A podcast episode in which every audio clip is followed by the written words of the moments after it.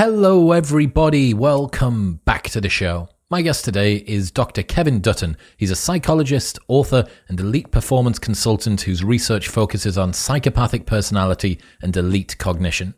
Psychopaths get a bad rap. Perhaps, understandably, they have a branding problem, to say the least. But there are some personality traits like emotional control, focus, drive, and single mindedness that elite performers can model off to improve their effectiveness every day. Expect to learn how psychopathy exists at all, why teams kicking second in a penalty shootout have a 30% greater chance of missing, why psychopath pilots in World War II didn't make it home even though they won their fights, how different accents can be more prejudiced against than different races, why splitting the world into categories creates a foundation for huge biases to occur, and bunch more. Don't forget, you might be listening but not subscribed, and you're going to miss episodes when they go up if you do that. And you don't want to. The next few weeks have got some of the biggest guests I've ever had on the show. So go to the follow button in the middle on Spotify or on Apple Podcasts. There's a plus in the top right hand corner. It really does support the show, and it makes me very happy indeed. And it ensures that you're not going to miss those episodes. A thank you. All right, quick maths. The less that your business spends on operations, on multiple systems, on delivering your product or service, the more margin you have, the more money that you keep. But with higher expenses on materials, employees, distribution, and borrowing, everything costs more. So, to reduce the costs and headaches, smart businesses are graduating to NetSuite by Oracle. NetSuite is the number one cloud financial system, bringing accounting, financial management, inventory, and HR into one platform and one source of truth. With NetSuite, you reduce IT costs because NetSuite lives in the cloud with no hardware required. You cut the cost of maintaining multiple systems because you've got one unified business management suite, and you are improving efficiency by bringing all your business processes into one platform. Over 37,000 companies have already made the move, so do the maths and see how you will profit with NetSuite. Backed by popular demand, NetSuite has extended its one of a kind flexible financing program for a few more weeks. Head to netsuite.com slash modern right now. That's netsuite.com slash modern. But now, ladies and gentlemen, please welcome Dr. Kevin Dutton.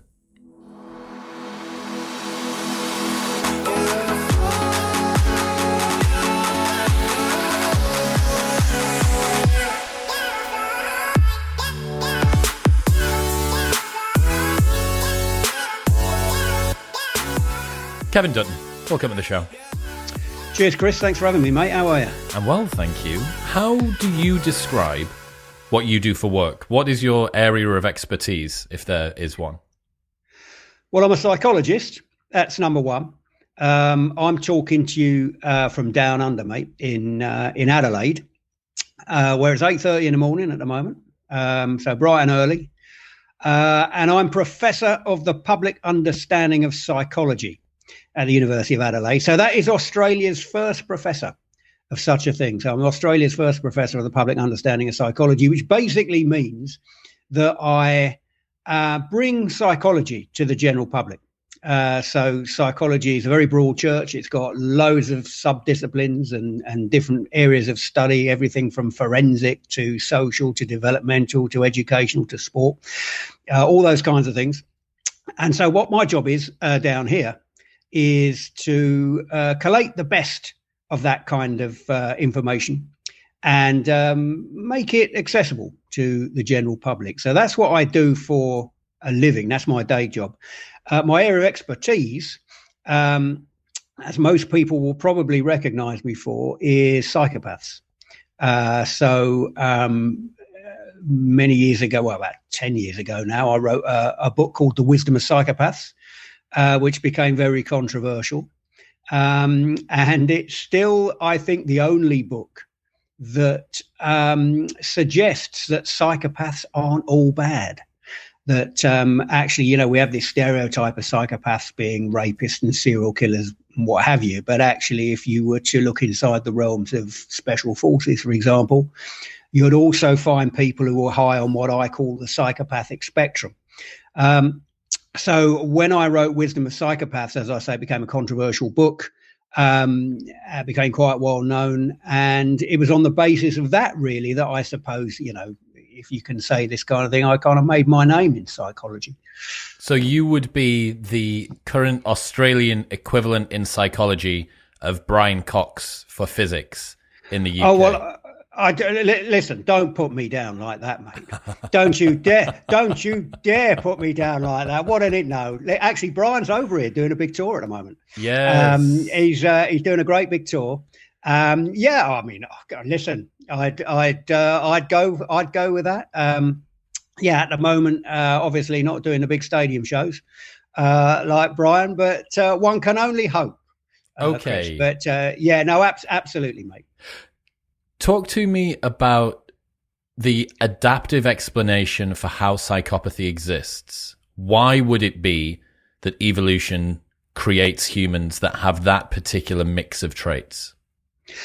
Well, it's true, isn't it? I think first of all, it's probably a good idea to define what a what a psychopath actually is, uh, Chris, because there's a lot of misnomers about psychopaths, mate. Um, so it might help your listeners to just get a kind of a, a, brief description of what they are. I mean, it's true, isn't it? When most people hear the word psychopath, they instantly think of, um, uh, you know, on the silver screen, serial killers like Hannibal Lecter, um, and in real life, um, serial killers like Ted Bundy. But actually, when psychologists like myself talk about psychopaths, mate, we're actually referring to a distinct subset of individuals with a specific constellation of personality traits, uh, such as uh, ruthlessness, fearlessness, mental toughness, self confidence, coolness under pressure, uh, emotional detachment, uh, focus, charm, charisma, and of course those those trademark deficits in in conscience and empathy that you hear so much about. Now, none of those traits is necessarily a problem in itself, Chris. In fact, all of them dialed up at the right levels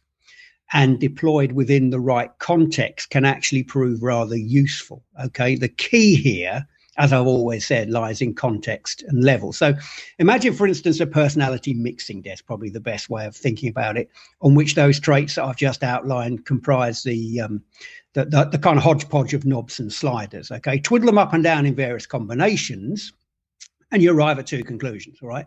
The first one is that there is no objectively correct setting at which those dials might be positioned, but rather it will invariably depend on uh, on context, on the particular set of circumstances you might happen to find yourself in. The second, and this comes back to answering your question, the second is there exist certain jobs or professions, for example, that by their very definition um, might demonstrate what we might call precision engineered psychopathy that might by their very nature have those dials turned up a little bit higher than you might find in everyday life so give you a couple of examples imagine you've got um, the skill set to be a top surgeon, all right, but that you lack the ability to emotionally disengage from the people that you're operating on. Well, you're not going to cut it, you? Well, quite literally, in fact, you're not going to cut it. Sorry, mate, I didn't mean that on purpose. Um, imagine you've got the um, financial and um, uh, strategic smarts uh, to be a top business person, but that you lack the ability to fire someone if they're underperforming, uh, that ruthlessness to let someone go, or the coolness under pressure to ride out a storm, or the sheer uh, balls necessary to take a calculated risk when appropriate. Okay, again, you're not going to make it, are you? Imagine you've got the um, ability to be a top lawyer, but that you lack the almost pathological self confidence, that almost narcissism to be the center of attention in the middle of a packed courtroom. Now, those uh, characteristics, those traits that I've just outlined for you there ruthlessness, fearlessness, self confidence, emotional detachment, and coolness under pressure comprise five core characteristics of the psychopathic personality. Now, would you say they were dysfunctional in those contexts? I certainly wouldn't, and I've written books on that and papers on that. So, to answer your question, now we've defined psychopathy and given you examples in everyday life. If we go back to, say, the days of our ancient evolutionary forefathers, you know, a couple of million years ago, when we were living in small groups on the East African savannas, you could imagine that there were certain characteristics such as the well aggression uh, the ability to take risks the ability to be predatorial in terms of hunting. You can see how and also the ability to tell lies actually to infiltrate other groups maybe to get information out of them. You can see how these kinds of characteristics which are beneficial in the modern era actually might have evolved in eras um, long gone Um, so the the kind of as I say the James Bond profile, the ruthless, fearless, remorseless character, actually that we see today does have its uses, not just in special forces and and um, and the agencies MI5, MI6, those kinds of things, but in in, in everyday jobs like surgery and business, for example. Uh, but also they would have been selected for many years ago for the reasons um, that that I just outlined. So even though uh, raider or infiltrator of other tribe wasn't an occupation, it was a role. It was a role that needed filling, and because that needed filling, it was adaptive across an entire group for certain members of that group, probably not too many, because if you had a 150 person tribe and all of them were psychopaths, there would be way too much chaos. But I'm going to guess that the amount of psychopaths that we have proportionally at the moment would be the amount on average that was effective to keep a group moving forward. You've absolutely nailed it there, Chris. In fact, there's a, a branch of psychology um, and information science. If you were to draw the Venn diagrams between psychology and information science and decision making, uh, you've got um, an area that we call game theory. You might have heard of it. Um, and when game theorists model the incidents, uh, the prevalence of psychopathy, psychopathic personalities um, within the general public, uh, which is roughly about 1% of people as psychopaths, what we would regard as diagnosed psychopaths. Um, then game theory, when you look at the game theory models, they actually bear that out in the computer algorithms as well. Uh, so you're absolutely right. You can't have well, you can't have a society which is all psychopaths because it wouldn't be a society. Uh, that's the first thing. Um, it's interesting. An interesting parallel is with the uh, with the Vikings many years ago. They had um, a group of, um, well, I suppose you could call them very early special forces uh, soldiers called the Berserkers, and it's where we get the word berserk from. Um, and the, I mean, the Vikings were pretty fierce enough, but the Berserkers took it to an absolute extreme. So they kind of were the were almost like the special forces wing of the Vikings. And they fought with uh, a, a, an absolute trance-like frenzy uh, and obviously contributed to the Vikings' fearsome reputation down the years. The problem with the Berserkers was they were fantastic in wartime, but they were absolutely terrible in peacetime because they were constantly looking for fights. Um, probably a bit like your days in the Newcastle nightclubs, mate. Actually, I think there were some berserkers that uh, I might have been a few berserkers on yes, the streets correct. of Newcastle back in the day. Definitely some Viking DNA floating around. Well, talk, talk to yeah. me when it comes to psychopaths. One of the interesting things there: confidence under pressure, the ability to deal with that stuff. What was that study that looked at penalty takers trying to win versus penalty takers trying not to lose or trying to catch up on the score sheet? Yeah, it's very interesting that. So uh, there was a study which looked at um, what people, and obviously England, we've got the World Cup coming up um, uh, next month. Uh, don't, for God's sake, don't ask me about that, mate. Um, but um, yeah, there was, we, there was a study done which looked at who was most likely to uh, score penalties in a penalty shootout. And, you know, most people watching a penalty shootout would think that the pressure is equally high on everybody. Uh, but actually, when you look and you you kind of analyze it, there's different pressures depending on whether you are taking a penalty to keep your team in the competition, or whether you are taking a penalty to put your team through. Uh, so, if you're taking a penalty to put your team through, uh, the pressure is actually less than uh, the pressure on you if you're taking a penalty to keep your team in, because our brains have evolved a bias towards loss rather than reward. Um, if you think back to our evolutionary history, if you face with a rustle in the bushes uh, and you make a wrong decision and you think, oh, well, that's nothing, um, then it can come out of the bush and eat you pretty quickly. It might not be the breeze, it might be a saber toothed tiger. Um, so actually, our brains have evolved a bias towards loss aversion. We don't want to make a mistake. We don't want to have uh, a, a, a situation where we are complacent and where we mistake something uh, which is eventually going to eat us. So, which is going to lose us our lives. So, those kinds of evolutionary bias, biases that evolved many years ago are still with us today in, in football stadiums when it comes to penalty shootouts. So if you're taking a penalty, which if you miss is going to put your team out, that loss is really weighing on your mind way more than if you know you're going to score and you're going to put your team through. The stakes, at least the way the brain computes it, Chris, are much higher if you're taking a penalty to stay in. Do you know what the relative percentages are? I think it's something like, off the top of my head, mate, I think it's something like 62% of people score uh, when it's putting uh, when when you're taking a penalty to uh, keep your team in, and I think it's roughly about ninety percent score when it's uh, taking a penalty to put your team through. Uh, so it's something like that. It's something like 60 90. So still the majority of people score, but when you're putting your when you're taking a penalty to put your team through, way more people score. I suppose. Although, if you're talking about England, mate, I'm not. Uh, maybe that study, maybe that study doesn't want wasn't done in England. Yes, it's just never. Um, yeah. What that means is when you're doing a normal penalty shootout. Let's say that you're into the um, knockout stages of a competition, and you get to the yeah. end. There is a huge advantage. There is a 30% advantage to the team that gets to take the penalties first. Let's say that yes. each team continues to score that's it's, right. It's 4 4 with the final two penalties to go. You if got it. Team one misses and team two scores, yeah, team absolutely. one is out. But team one never faces the situation, game theoretically, Correct. of that 30% disparity between yeah. The, the success or failure uh, concern. So there is a huge. I mean, that that's the most important, way more important than who, which end do you get, who gets to kick off first. Yeah. The most important thing, perhaps in an entire competition, is who gets to take the penalties first. It's it's um, literally it's who wins the toss. You're absolutely right. That that um, that uh, what we call in psychology interacts. Uh, you know, the who wins that toss interacts with you know your ability uh, to actually score. Penalty shootouts are very interesting. There's a lot of you, lot of you could almost have a degree in penalty shootouts. You know, you could almost like set up an entire degree course in it. Um, there's loads and loads of different ways a penalty shootout can go wrong. How things prey on the mind. Um, the best thing to do in a penalty shootout is well, first of all, to practice them, which England are now doing. That's the first thing, Chris. Uh, the second thing is to make your mind up and just go for it.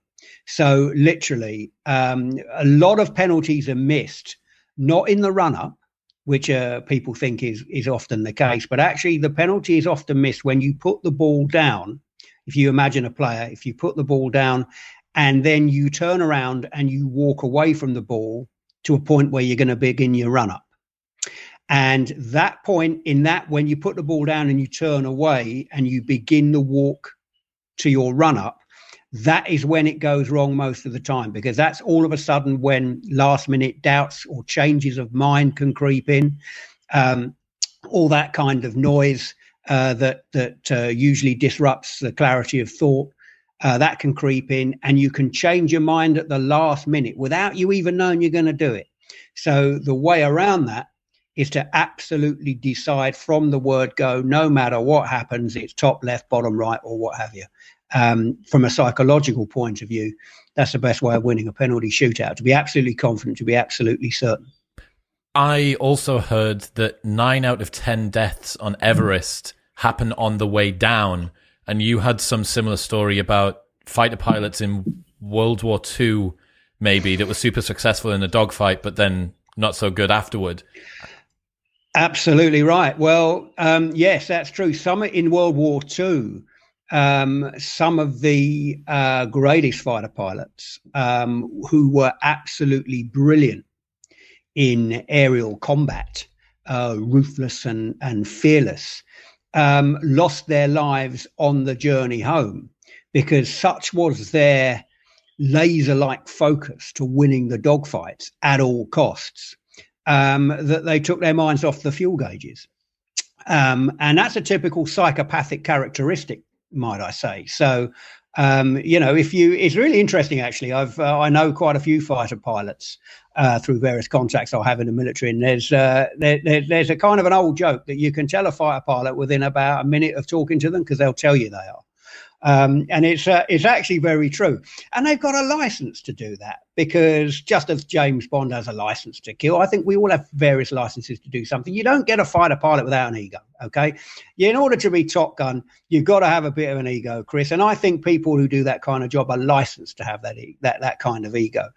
Uh, and they're also pretty. They might be very nice men, but they're also pretty ruthless, uh, pretty fearless, and very cool under pressure. Um, now, what you find, as I was saying, going back to what you're saying in the olden days during during the Second World War, that ruthlessness and fearlessness sometimes uh, would would result in tunnel vision, where the pilots were so intent on winning dogfights at all costs that actually they took their minds off the fuel gauges and, of course, ran out of fuel on the way home um, and um, and paid the penalty, obviously. So um, yeah, absolutely right. It's all there's a balance to be struck, mate. There's a balance to be struck between you know getting the job done and uh, and playing a percentage game. You've got this quote from your new book which says.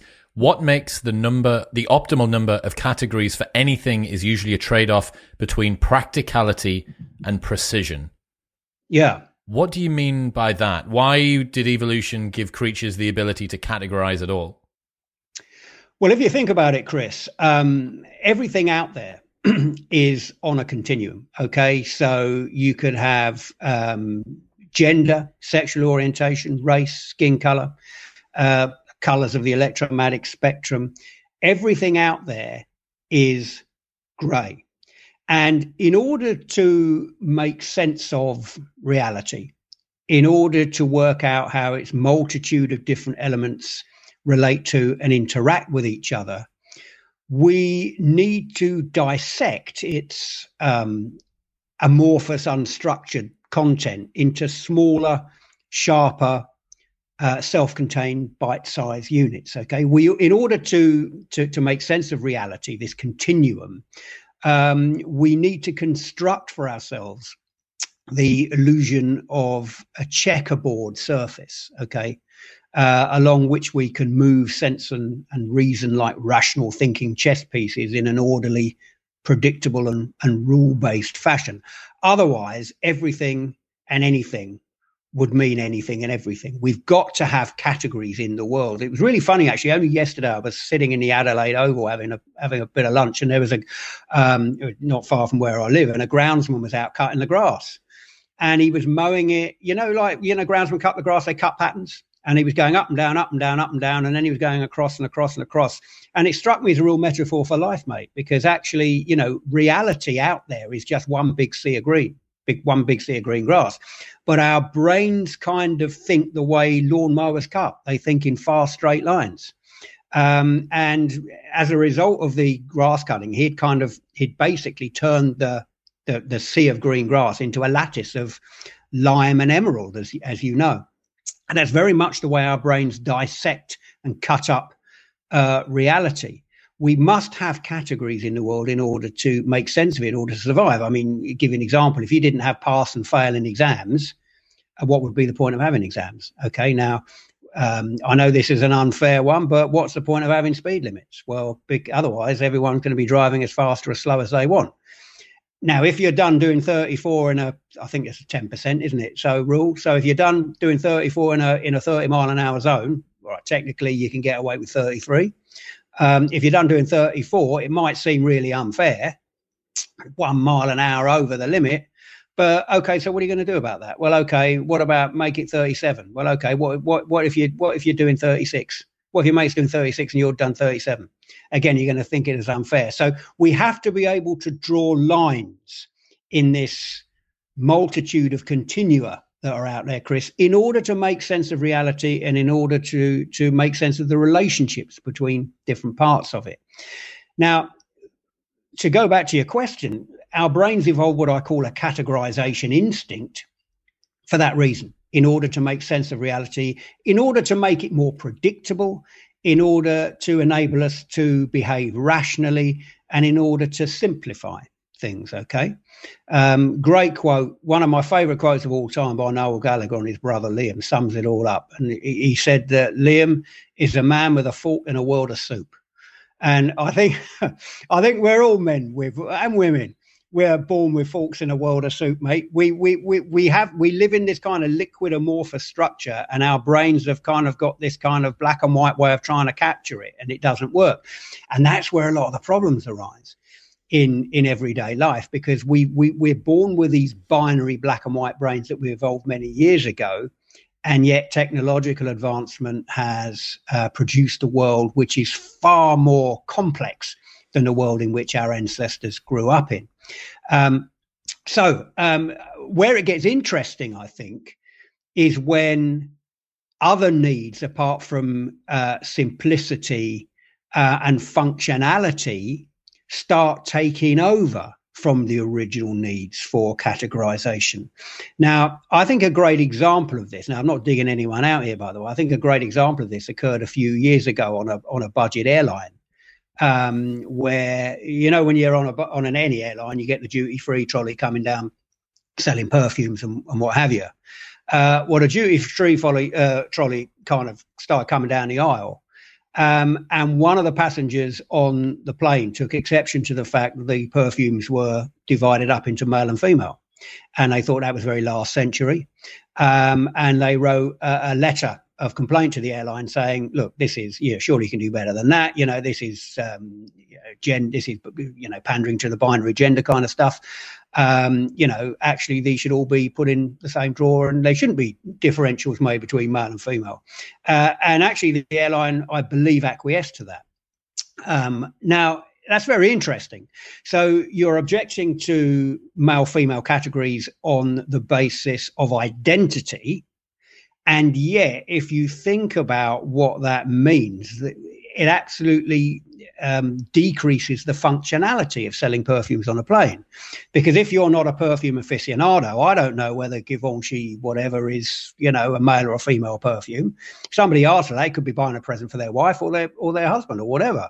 So if you've got them all in the same drawer, you're kind of doubling your search time in a sense because well, you're rabbling around trying to find wherever it is. Whereas imagine, if you got one to another, yeah, it's easy to find it. Imagine if we had all of our clothing stores where instead of there being a men's floor and a woman's floor, they were all just mixed together, and you couldn't work out. Actually, is this is this a guy's pair of jeans or is this a girl's pair of jeans? And you'd have to sort Great. through twice as much.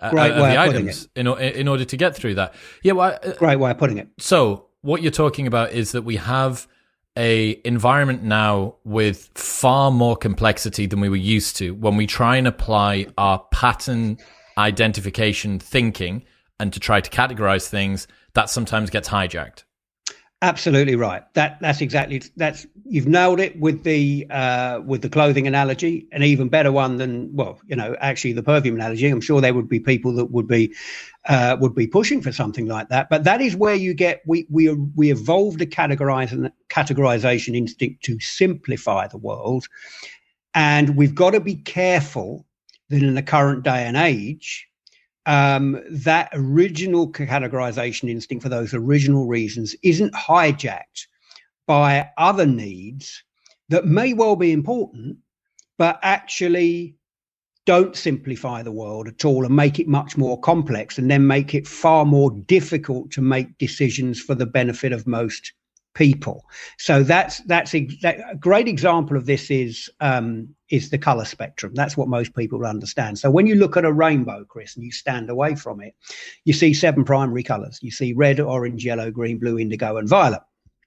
However, the closer you get to a spectrum, the less clear and apparent those seven primary colors become. And actually, when you get right up close to, say, red and orange, is very, very difficult, in fact, impossible to tell the colors apart when you look on the border. When does red f- fade into orange? When does orange fade into yellow?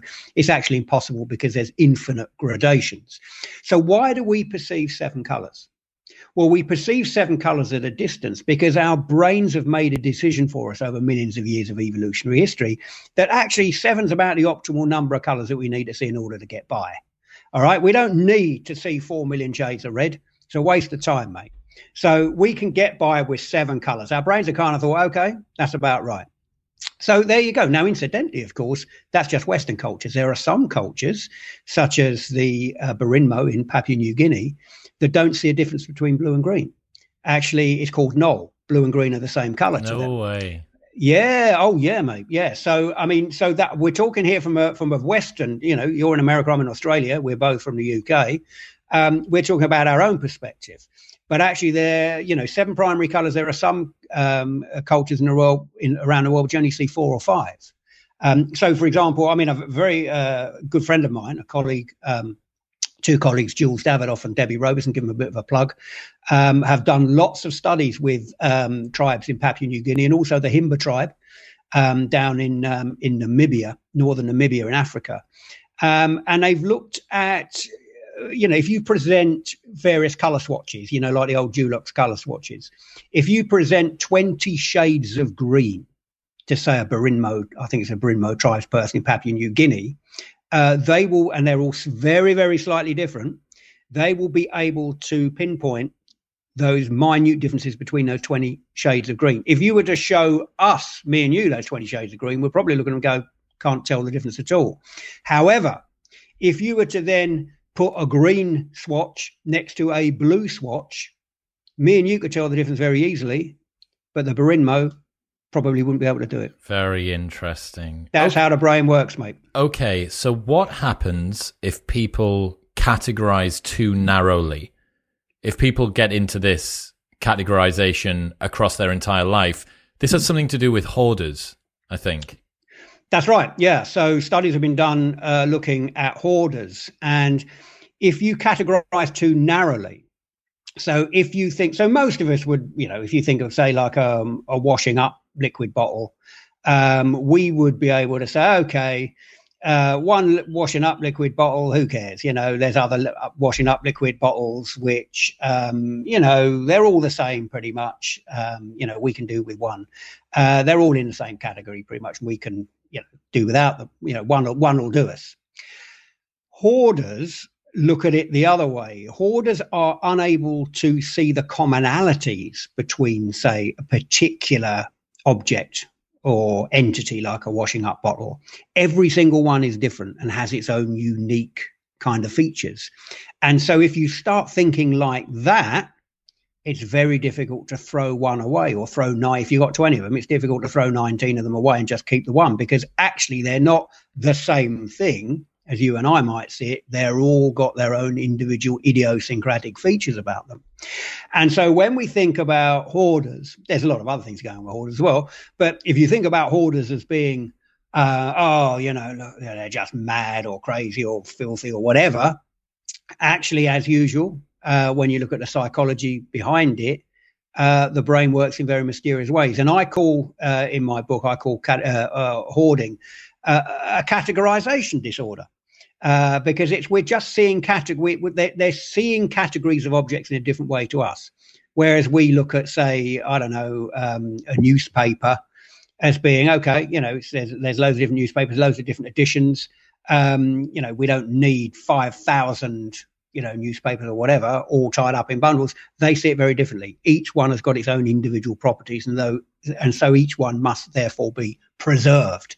And that's why it's very very difficult um, for um, uh, hoarders to throw stuff away. Incidentally, the reverse of that is um, you might know this that there are some world leaders um, who uh, simplify their wardrobes. Um, because they realize that every decision that we make, even a very simple one, like when we get up in the morning, what am I going to wear this morning, um, is uh, a drain on the brain's battery. And sometimes those decisions can, especially in terms of what you wear. I mean, I know people that actually, you know, um, and I'm speaking on behalf of a friend here, by the way, Chris, um, who, who, who, actually really, you know, sometimes take a very long time to decide what they're going to wear in the morning. Um, so uh, Barack Obama, for instance, um, that's why he pretty much always wore a, a, a dark blue or navy suit and a white or a blue shirt and a very plain tie because he didn't have to decide what he was going to wear in the morning, it was pretty much a uniform. Um, and that's actually the psychology of uniforms as well. You don't have to waste time deciding on abstract entities like what am I going to wear, what am I, how am I going to appear. It's done for you. Uh, and so that ability to make decisions automatically rather than, you know, well, who am I trying to appeal to? What image or vibe am I trying to give off? All these kind of category selections we're making in our brains is taken away from us because making decisions based on categories can often be a real drain, as I say, on, on our cognitive batteries. Talk to me about the relationship between cognitive complexity and cognitive closure, because there's this Frenkel Brunswik study thing that I thought was absolutely fascinating. What's that? Yeah, well, cognitive closure, uh, we all differ. We're all on a spectrum and we all differ on the amount of information that we need to make decisions. Now, that's not linked to intelligence, Chris. Okay. Um, so I know very intelligent people that just differ in their ability, in, in, in the amount of information they need to feel comfortable to make a decision. So sometimes we get people that, we all know them, we, that need to chew over every single aspect of a problem. They can never get enough information in order to make a decision. And they go on and on and on trying to work out what the various aspects are and how they relate to each other, sometimes on even very, very simple decisions. Those people have what we call a very high need for cognitive complexity. Uh, and then we get people who have a low need for cognitive complexity who are able to just see a couple of bits of information, say, okay, more of a gut instinct, that's all I need. Um, and to add a little bit of complexity to that situation, uh, we differ in terms of our need for cognitive, cognitive complexity in various aspects of our life. So, for example, I kind of tend to need quite a bit of information to make decisions. I'm allowed, I'm licensed to do that. I'm a boffin, I'm an academic mate. However, when I go into a restaurant, I'm like a new restaurant, I don't know, I'm lightning fast at looking at a menu, making up my mind what I want to eat. Now, don't ask me how that works, mate. I've no idea, but I'm very, very good at going to a restaurant saying, okay, that'll do. So, within a restaurant situation, a new restaurant situation, ordering a dinner, I have a low need for cognitive complexity, but there are other aspects where I need a high need for cognitive complexity. Uh, and that's linked to what we call cognitive closure. In other words, our ability to bring the shutters down on a decision. Okay, look, that's it. I've made the decision on this. Um, I'm happy with that. So a high need for cognitive closure is, is, is, is related to cognitive complexity, but not the same thing. High need for cognitive closure is how comfortable we are at keeping something going um, rather than, you know, just wanting a need to get it over with and that decision's done. Now, of course, won't go into too much of all this, but you've got a two by two grid here, haven't you? You've got people that have a high need and a low need for cognitive complexity. And then you've got people with a high and a low need for cognitive closure. And when you start going nuts, is when you've got a really high need for cognitive complexity. In other words, you need lots of information to make a decision, but you've also got a high need for cognitive closure.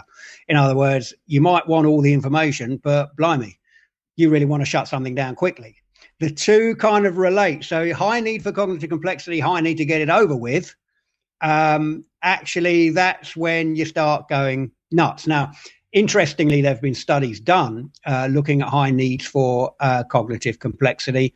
And actually, um, again, not to go into too much uh, detail about it, but extremists and fundamentalists of most persuasions have a low need for cognitive complexity and a high need for cognitive closure. In other words, they don't really need too much information to make their minds up, and they're very happy making their minds up sharpish. Uh, so when you get, and of course, it's not quite as simple as that. There's other um, so socio-cultural factors going on with fundamentalism and extremism, but generally speaking, if you look at the cognitive profile, if you've got a low need for cognitive complexity, in other words, you don't really need too much information to make your mind up, and a high need for cognitive closure, you like to get things over with, you're kind of veering into extremism category there, uh, territory there, rather. Well, it makes a lot of sense that that person would be very easily hijacked, right? You know, they want an answer to why this particular incident occurred. Somebody meets their threshold, which happens to be incredibly low. They attach Correct. their sense of self worth to it, and then you're off to the races with ideology and all of the protectionist strategies that we create around ourselves. We attach ourselves to groups and so on and so forth. So I have to presume that the inbuilt desire for categorization has some relationship with tribalism. Oh, for sure. A- absolutely right. Um, and there's these days it's very interesting, Chris, when we look at what's happening on the web, mate, social media and the internet. Um, there's actually a, a phrase uh, which is which has uh, done the doing the rounds, started a couple of years ago, um, almost in like the uh, the post truth kind of stuff, uh, which which uh, you know reached its peak with Trump, um, called tribal epistemology. it's a long old word. Uh, tribal epistemology is basically, well, um, nothing's true anymore, um, objectively speaking, but it's true for your group or tribe. And therefore, because it's true for your group or tribe, it's real. Uh, and that's very, very interesting because then we start getting into all kinds of smoke and mirrors and truth chambers and echo chambers on, on the web as well. But yes, you're absolutely right um, group norms, um, group mores, group uh, the, the, idea of, of, of, stories and anecdotes which swirl around a group to keep groups together and over the centuries and over the years become fused in truth. And as a result of that, um, these kinds of things, the brain has has evolved a, a propensity uh, to distrust uh, information coming from other groups and to place perhaps too much trust and validity in the information which is a currency in your own group. Uh, because obviously, you know, you you you're, you've got something in common with those people in your group. Uh, you've got a common goal. You've got a common background, and of course, as any con man will tell you, uh, people are way more likely to believe you if you are one of them than if you're an outsider. Didn't you spend a bunch of time with con men? Didn't you do a ton of research with them? What happened there? I, I did. Um, that was my first book, actually, Flipnosis. Um, and uh, it started. You know what, Chris? It started with with my old man, mate. I grew up in uh, in in London. My my dad. Uh, you remember Only Fools and Horses, don't you? Well, my dad was like Del Boy. I mean, he even looked like Del Boy. Um, he could. I always make a joke. He could sell shaving cream to the Taliban, mate. He could sell. He could. Sh- he could sell anything to anybody, my old man. And he was a psychopath. He wasn't a violent man. He was ruthless. He was fearless. He was shameless. I never once saw him embarrassed, and he could do things that most normal people would find psychologically impossible. And I, it was pretty much him that got me started, even as a young lad into psychology, and he was he was a con man. Uh, so that was my roots basically. And I, I mean, I'll give you an example. I mean, I always remember one time I must have been about ten or eleven. Uh, we got hold of a load of gear. I used to help him on the stall, and uh, he got hold of a load of diaries, uh, calendar diaries, you know, and um, they were very different to the usual kinds of stuff that we got our hands on because they were actually good they were actually nice. These diaries. They were they were leather. They were embossed. They were slimline, and there was a very good reason for that. Anyway, I always remember one Saturday afternoon on the stall, we knocked out about 300 of these. They went like hotcakes.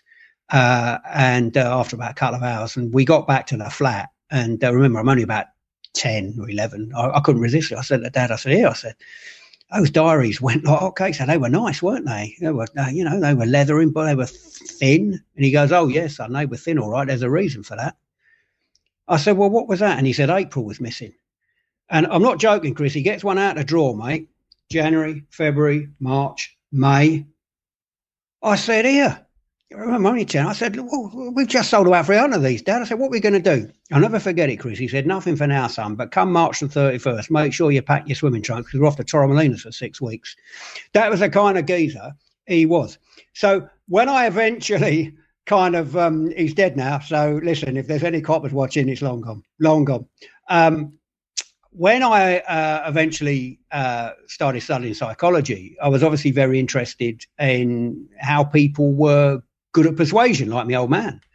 Um, and eventually, after I, you know, got my PhD and all that, um, I uh, wrote a book on uh, persuasion um, because I was interested to see whether there were limits to persuasion. Could, if you had enough skill, uh, would you be able to persuade anybody to do anything? Um, or were there limits on on persuasion? Um, and I, I, mean, I'll give you another example of, of, of my old man. Uh, giving an example, I was, again, young kid, helped him on the stool, uh, took me out to an Indian restaurant up in Brick Lane, the East End of London, uh, that night. And just as he's about to pay the bill, and this is crucial, Chris, I'll never forget it. Just as he's about to t- pay the bill, he turns around and he says, "Kev, if there's if there's one thing I want you to remember in life, son, it's this: persuasion ain't about getting people to do what they don't want to do. It's about giving people a reason to do what they do want to do. Very, very, if you're a salesperson who's trying to get someone to do something, bear that in mind. Okay. Push against an open door. And he says, watch and learn. So with that, give an example what he done. He took his spoon and he tinkled it against his glass, right? Entire restaurant falls silent. Told you he was a psychopath and he gets to his feet. And he says, right, I'd just like to thank everyone for coming. Now, I know that some of you have come just around the corner, some of you come from a little bit further afield. Uh, but I want you to know that you're all very welcome. It's very much appreciated. Oh, there's a party across the road in the King's Arms, uh, which will be hosting a little drinks reception later tonight there. Uh, you're all welcome to pop along. At which point he starts to clap, right? Which point the entire restaurant starts to clap, doesn't it? So picture the scene, Chris. All of a sudden, we've got a restaurant full of people, never seen us before, never seen each other before, all applauding politely because right, none of them want to be seen as a gay crashers at a party, right? That was the genius of it. Well, anyway, as we're leaving, remember I'm only about nine or ten, I can't resist it. So I said, Here, Dad, I said, I mean, we're not really going to the pub, are we? And he puts his arm around me, Chris, and I'll never forget it. He says, Course not, son, but let me tell you something. That lot in the restaurant are my mate Malcolm, he's just taken over as landlord. He'll make a few quid tonight. Now, can you imagine the kind of balls that you would need to even think about pulling a stunt like that. But that's the kind of thing he did. So, having grown up with me old man, always in the back of my mind was can anyone persuade anyone to do anything or are there limits? So, uh, I had uh, contacts at the time, um, various branches of the police. Um, so uh, there used to be a show called Hustle on BBC years ago. You might remember it. Uh, not the real Hustle, but the one with Adrian Lester, which was a group of long con artists who were psychological geniuses. So I had access to a couple of guys like that, a few guys like that, and I spent about um, about part of a year hanging out and looking at, at what they did. Uh, and I wanted to know basically, mate, who knew more about persuasion. Me, who was the boffin, who'd learned it out of the books, or them who were the evil geniuses of persuasion who derived it all from first principles, living on their wits on the street. Um, and I would say it was pretty much a draw. Um, I knew all the technical terms, they knew how to do it. Um, and the bottom line, um, because I'm sure people aren't going to run off and buy Flipnosis, um, well, you never know. Um, the bottom line is if, look, there's a lot of science on persuasion and influence, but it boils down to this if you can get someone to like you, and if you can frame what you want so that it appeals to the other person's self interest and not your own, you're pretty much there. Because no one's going to do something for someone they don't like. And we're all going to do something that benefits ourselves. So if you can frame something so it's in someone's self interest and also get them to like you, then pretty much you're home and dried. Okay. Now, I'll give you a great example of self interest. One of my fun, favorite stories in persuasion, I think it was Baron Delfont many years ago, was Lord Gr- Lew Grade's brother, TV mogul. And um, he is on the grapevine that there's a young man who's looking for a job. And this young guy pops into his office one day, true story, this. And he says, I'm looking for a job. And, and, and Delfont says, Right, here on the grapevine that you're a genius persuader. So I've got a little challenge for you see that water jug? And he puts his water jug on the desk in front of me. He says, see this water jug here? Just like that. He said, I want you to sell it to me. Right. It's a nightmare situation. Right. So the young bloke thinks about it for a minute and then undaunted, he gets to his feet and he wanders over to the corner of the room and he picks up the waste paper basket, carries it over to Delfont's desk, empties the contents of the waste paper basket out on the desk in front of him. So there's, I don't know, all kinds of bits of paper on there, whatever, whatever. And he takes Delfont's cigar lighter, takes the uh, water jug away, puts it out of his reach, and sets light to the pile of rubbish in front of it with a cigar light. And he says to Delfont, "Right, how much are you going to give me for it?" As a, as his basically his office is about to burst into flames. That is how you persuade someone to buy a water jug, son. All right. You basically what you do is you reframe the situation. So that all of a sudden it's really in their self interest to buy it off you. So you can't change the value of the water jug objectively, but by manipulating the context, you can change it subjectively. So the bottom line of Flipnosis, hanging out with all them con artists, if you want to persuade someone to do something, basically get them to like you, which is why humor is very important. If you can make someone laugh, it's very it's, it's, it's very important. Uh, I think it was I think it was Victor Borge, the Argentinian playwright, who said that humor is the shortest distance between two people. Laughter is the shortest distance between two people. So make them laugh, get them to like you, frame it in their self interest. And you've got the ingredients for persuasion. Draw the line for me between that persuasion and super categories and how super categories can be so persuasive. I think there was some uh, very useful, innovative language that was used around the Brexit marketing campaign as well. What what's yeah. going on there? Yeah, well, right and wrong, us and them are basically um, categories, super categories, which have um, evolved um, through many, many years of evolution. So, going back to our prehistoric ancestors on the um, savannas of East Africa, they were living in small groups. So, uh, us and them is basically that in group bias that I was talking to you about. Okay. So we have a bias to favor members of our own group against bias, uh, uh, against um, uh, basically uh, discriminating um, and, um, and favoring members of an out group. Okay. Uh, right versus wrong uh, basically the moral instinct evolved to keep groups together. And we kind of touched on that a little bit earlier. So if you don't have a sense of right and wrong, then you are more likely just to act out of a complete and utter self interest rather than the good of the group. So if you don't, once you've got the us and them uh, categorization established in your brain, you kind of need a moral uh, categorization between right and wrong. Otherwise, that group wouldn't stick together. And the third super category uh, to go with us and them, right and wrong, is fight or flight. So basically, that is, you know, the ability to either um, move towards uh, a stimulus in your environment or to move away from it. Uh, so, can I eat it or is it going to eat me?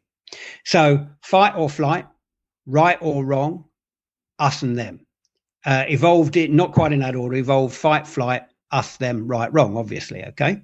Uh, and they're all survival what i call super categories. There's three super categories that our brains have evolved through millions of years of evolution. Now if you can use persuasion if you can set your language up to tap into those three super categories that our brains have evolved long ago uh, then whether you're right or whether you're wrong, Chris, you're going to get people sit up and, and take interest, mate. So if you think about the Brexit argument, as you rightly pointed out, fight or flight.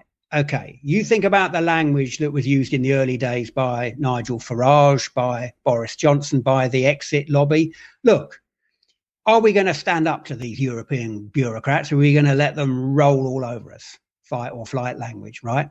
Us and them what about these crazy edicts and decrees that are coming over from Brussels, you know, about bananas being too spendy or whatever?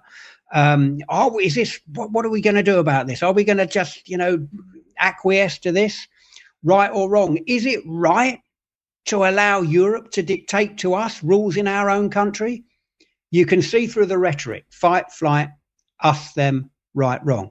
If you can frame your language so that presses those ancient super category buttons in our brains. Again, as I say, whether you're right or whether you're wrong, you're going to get people to sit up and take notice. That's what Trump did, by the way, in America. Probably going to come as no surprise. Make America great again. Fight or flight. We're going to fight against immigrants. We're going to build a wall between the USA and Mexico. That's the us and them again, right and wrong. Okay, you've got them all there in Trump's rhetoric.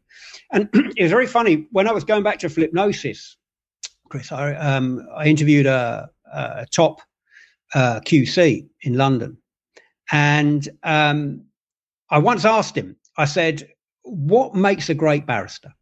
what makes a great QC? I wasn't interested in the difference between what makes a bad one and a good one. That's not interesting. The interest is in most things what's the difference between good and great?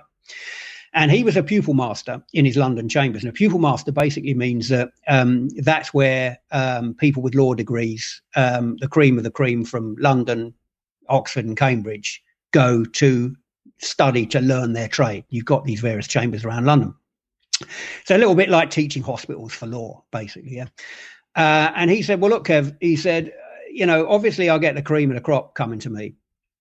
He said from all the top universities. He said so. You know, the fact they've got brilliant minds, the fact that they have eidetic uh, photographic memories for facts and figures, the fact that they are able to get their heads around the uh, details of a case really, really quickly, is entry level. He said that's entry level. They're all like that. And he said, but the one difference between the people that really become great uh, and forge a stellar career for themselves in advocacy and people who are good uh, is something you can't teach. And he said it's the ability to tell a story. He said that is a God given talent that if you have that natural ability alongside the other characteristics I've told you, he said that kind of separates out uh, the great from the good, the wheat from the chaff. And I'll never forget it, Chris, coming back to what I was saying. Um, he said, information travels around the brain like electricity around a circuit it takes the path of least resistance. So, Kevy said, if you and I are up against each other in a court of law and you can assemble the facts of the case so that it goes around the minds of the jury quicker than I've assembled the facts of the case, you're going to win. No matter whether that's right or wrong, you're going to win because basically it goes around the minds of the jury quicker than my set of facts or the way I've arranged them. So it's very similar to the super categories. Uh, what you got to remember, Chris, the bottom line here is that our brains conflate simplicity for truth. The simpler that I can make it for you to do something, the more likely you are going to do it. And there's a number of different ways we've already kind of talked about that you can you can do that. But you're not going to do something for me, mate, if I make it difficult for you. Uh, it's just it's a, a lot of persuasion is common sense. So you know, as I say, it's get someone to like you, make it simple, make it in their own self interest. You're halfway there. Well, you're more than halfway there. You're eighty five percent there. We see this online as well. So a lot of content creators, some of the ones that are the most well followed, the most popular, are the ones that have got the most fluent speech because fluency is used as a proxy for truthfulness. And I think a big part of that is absolutely simplicity that people are able to understand what they are saying because the friction between their brain and their mouth is as unencumbered as it's possible to be. The language that's being used is as precise as possible. It's no more words. It's no fewer words. It's no more complex. It's exactly where it needs to be. And that is, I mean, all, all of this stuff that you've brought up, um, the weaponizing of in-group, out-group bias. This is something else that yeah. we see. Like the world that I exist in is online content creation, right? So, yeah, I'm, I'm always very cautious whenever I see a community of people, whether it be online or, or elsewhere, that appears to be bound together not over the mutual love of an in group, but over the mutual hatred of an out group. You see this yeah. with the social justice movement online, which seems to be very fragilely held together by pointing at other heretics, people that aren't a part of them, well, okay, what you're telling me there is that all you need to do is find someone that is currently a part of the in group that can be pointed at as part of the out group, and now they're shaved off the outside. This is the ever increasing purity spiral, right? Ever more distilled and, and concentrated into the middle. And yeah, I mean, I had a look at this, uh, I love so, that, by the way. I love that purity spiral. That's a great phrase, purity yes, spiral. It's, it's, apparently it's actually a thing. I haven't just made that made that up.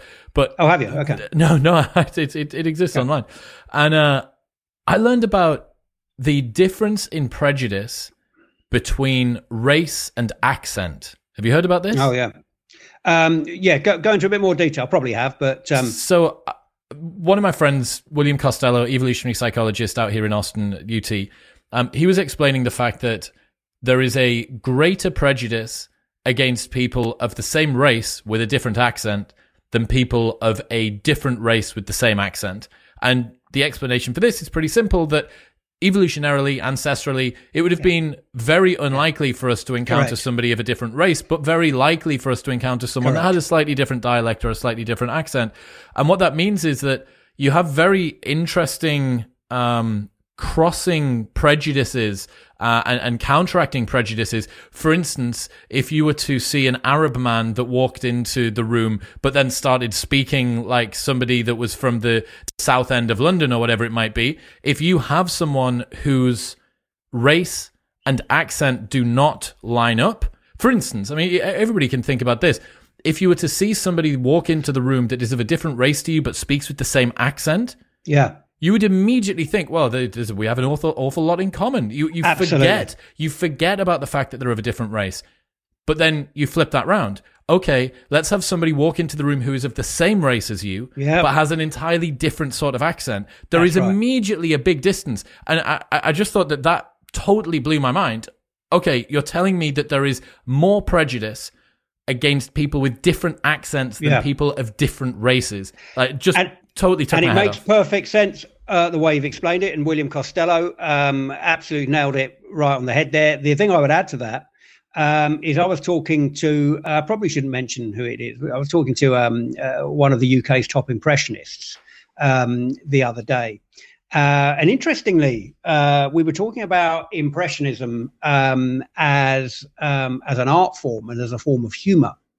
Um, and he said that he had come across people actually who had pointed the finger at impressionists as cultural appropriators, which is a very interesting argument.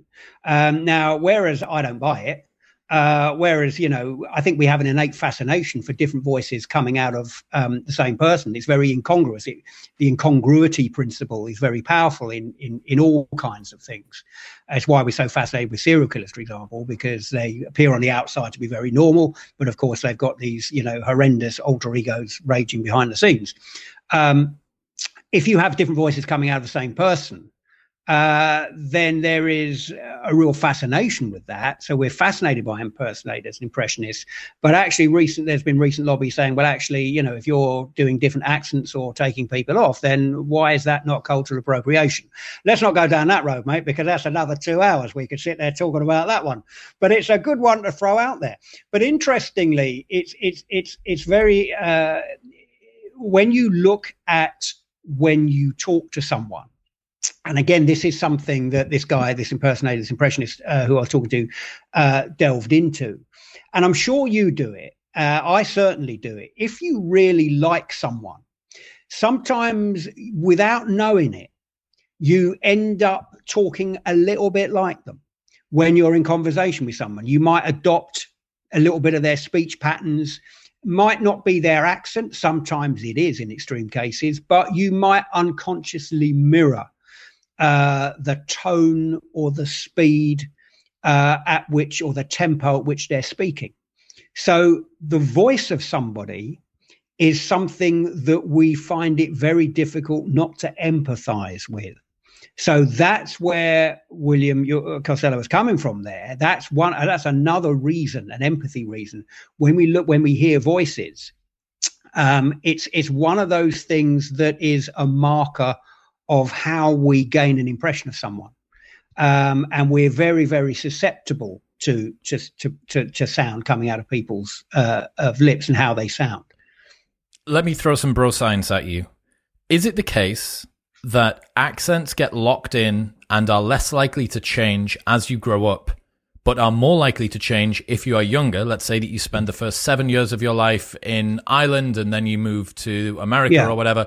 You're going to end up with pretty much just an American accent. And if you Yeah. maybe mo- make the move at sort of 13 or 14, you're going to end up with sort of an Irish American accent after maybe 10 years Yeah.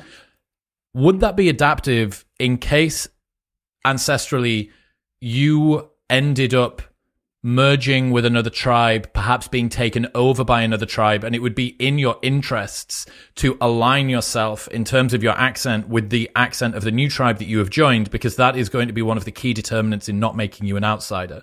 Yeah, I mean, do you know what, Chris? You should. I don't know if you've ever studied psychology, mate, but you should definitely give it a go. I mean, I'd never heard that before. Um, never thought of that before. I think it's an absolutely cool theory. Um, and I can see that there's, I can instantly pull out of the hat a lot of evidence to to back that up. Um, absolutely, the ability, and you know, I'm going to do a study actually because uh, no one's really looked at it. What makes people? Why are some of us really good at changing our accents? And why are some of us not so good? What makes great impressionists great impressionists? There's all kinds of different things. There's the the flexibility of the vocal tract, for example. So there's all going to be all kinds of individual differences in this.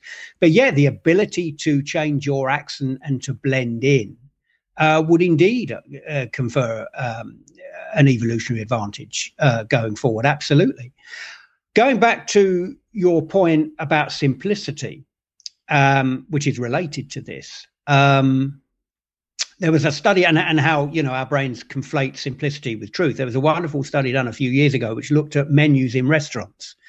Um, and two groups, I'm going off the top of my head now. So, two groups of participants uh, were given exactly the same menus, uh, except for one crucial uh, difference. One of the menus was printed in a very difficult to read typeface, a fancy one, and the other half of the menus was printed in a very simple, easy to read typeface. One half of the participants got the easy to read menu, the other half the participants got the difficult to read menu. Uh, the menus were exactly the same. Once they'd read the menus, they were then asked, How easy uh, do you think the recipe would be to cook? Not read, but cook it. What do you think they found? Well, you've got there ahead of me already, haven't you? Those people that were given the menus in the tricky typefaces thought it would be way more difficult to cook uh, than those people that were given it in the simple typefaces, and uh, moreover, were way more likely, uh, way less likely to say that they'd actually give it a go.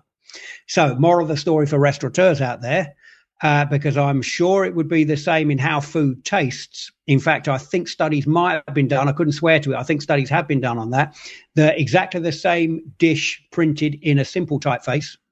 Uh, I think, if I'm right by saying, I think studies have been done on this, uh, actually taste better, or rated as tasting better anyway, than exactly the same dish that you've ordered in a tricky um, uh, typeface in a restaurant. So there's a, there, there's a physiological example of how simplicity interferes with with our literal with our with our physical perception. I could have seen that going either way. I could have seen it that people would have presumed that the more difficult typeface, the more difficult dish to cook, would perhaps be of a more intricate, a, yeah, yeah, worthy worthy of yeah. a higher price point. A few other tips I've learned from Rory Sutherland from Ogilvy about that. Any oh, I know, I know Rory. He's yeah. a legend. He's coming on in well. coming on in a couple of weeks again. Oh, he's a good lad. You better tell him to leave his vape at home because that never, guy. i He'll have yeah. two. I don't know whether you've seen him on podcasts, yeah. but he has two. He switches between them. But yeah, that guy's yeah. like a chimney. So he's a good lad. Um, couple of things restaurateurs should do if you're a budding restaurateur. Uh, first thing, take the uh, currency denomination off your menu. Yeah. It seems that if you just have the numbers rather than the currency denomination, people forget Correct. about the fact that they're spending money.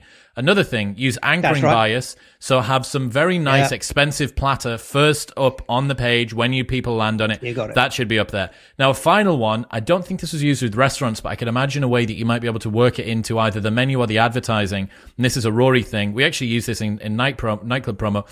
Um, if you involve the viewer in the completion of an advert, they have a, you get a, a, lot more attentional time. So, for instance, if you were to ask a question, this this has happened a bunch. Um, like who should be the next prime minister of the UK, and then it could be R underscore S H I. Right, and like you already yeah. can complete it yourself, but the fact, yeah. like that's obviously like an absolutely lame example that the UK yeah. government very well may end up. No, using. I know what you mean. Yeah, yeah. Um, involving the reader of an advert in the active completion of it and the participation of experiencing it has way, way, way more uh, attentional input from them. And I'm imagining that if you had a, a, way of constructing the menu, maybe like the dish of the day could be up on a board, but if you themed it appropriately, that yeah, the dish of the day is something you almost have to do a little bit of working out for yourself or yeah. whatever it might be. Uh, I can imagine that that would that would probably be pretty effective at drawing people in.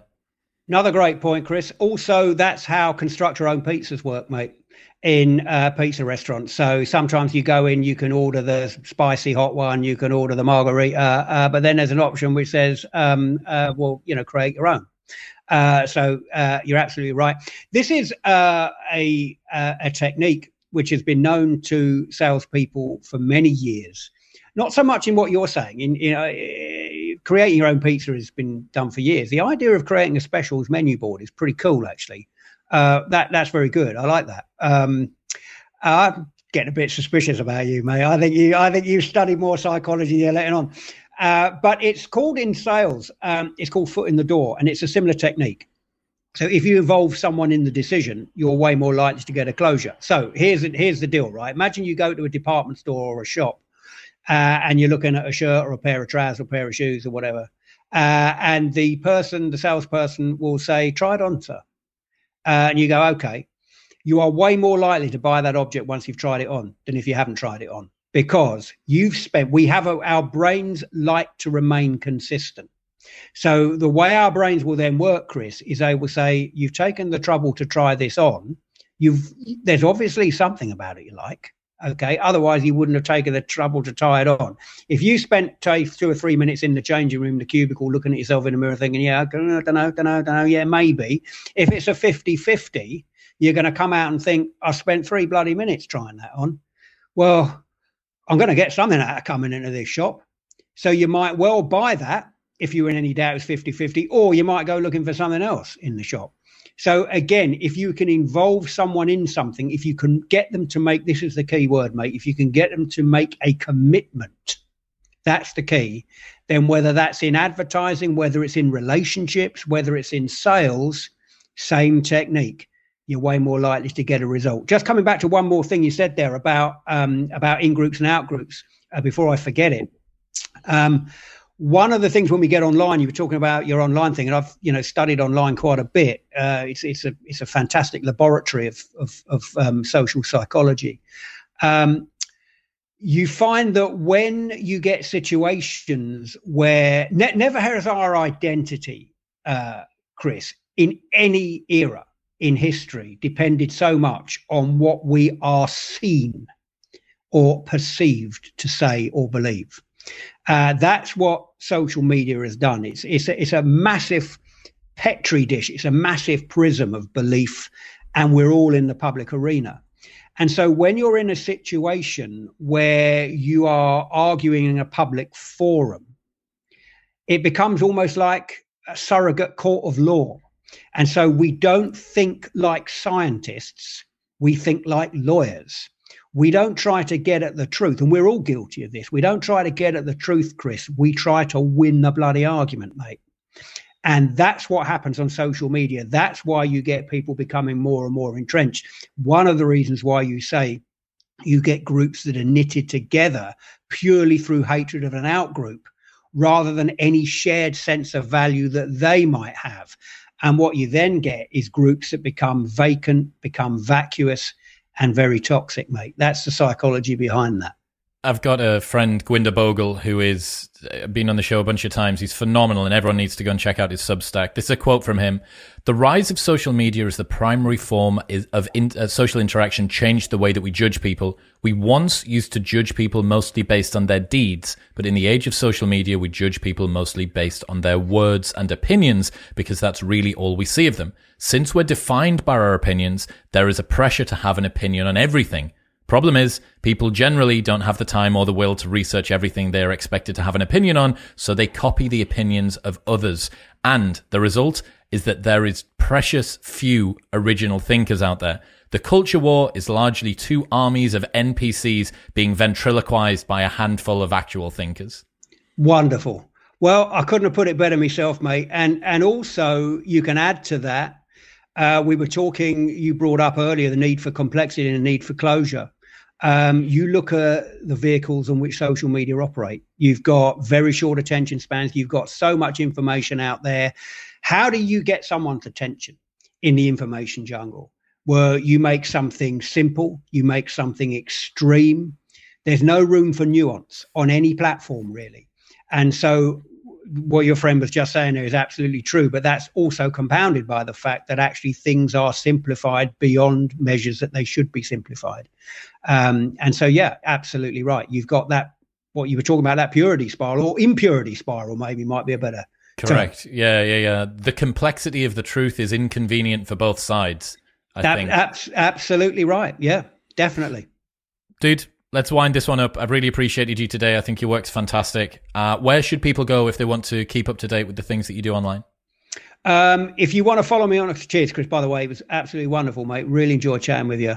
Uh, thanks for having me on. Um, uh, my uh, social media handles, Twitter and Instagram. I'm too old for TikTok, mate. Um, is at the real Doctor Dr Kev. So Dr for Doctor at the real Doctor Kev. Uh, you'll find me on there. Um, and if you want to check out some of the books, Wisdom of Psychopaths, probably the the one that started all over, all going. Uh, a couple of books I wrote with Andy McNab. If you want to become a, if you want to become a little bit more assertive and successful, um, you might want to check out the Good Psychopath's Guide to Success, which I wrote with uh, Andy McNab, the SAS soldier, who's a uh, who who is a psychopath, by the way. Kev, I appreciate you. Thank you. Chris, cheers, mate. Wonderful.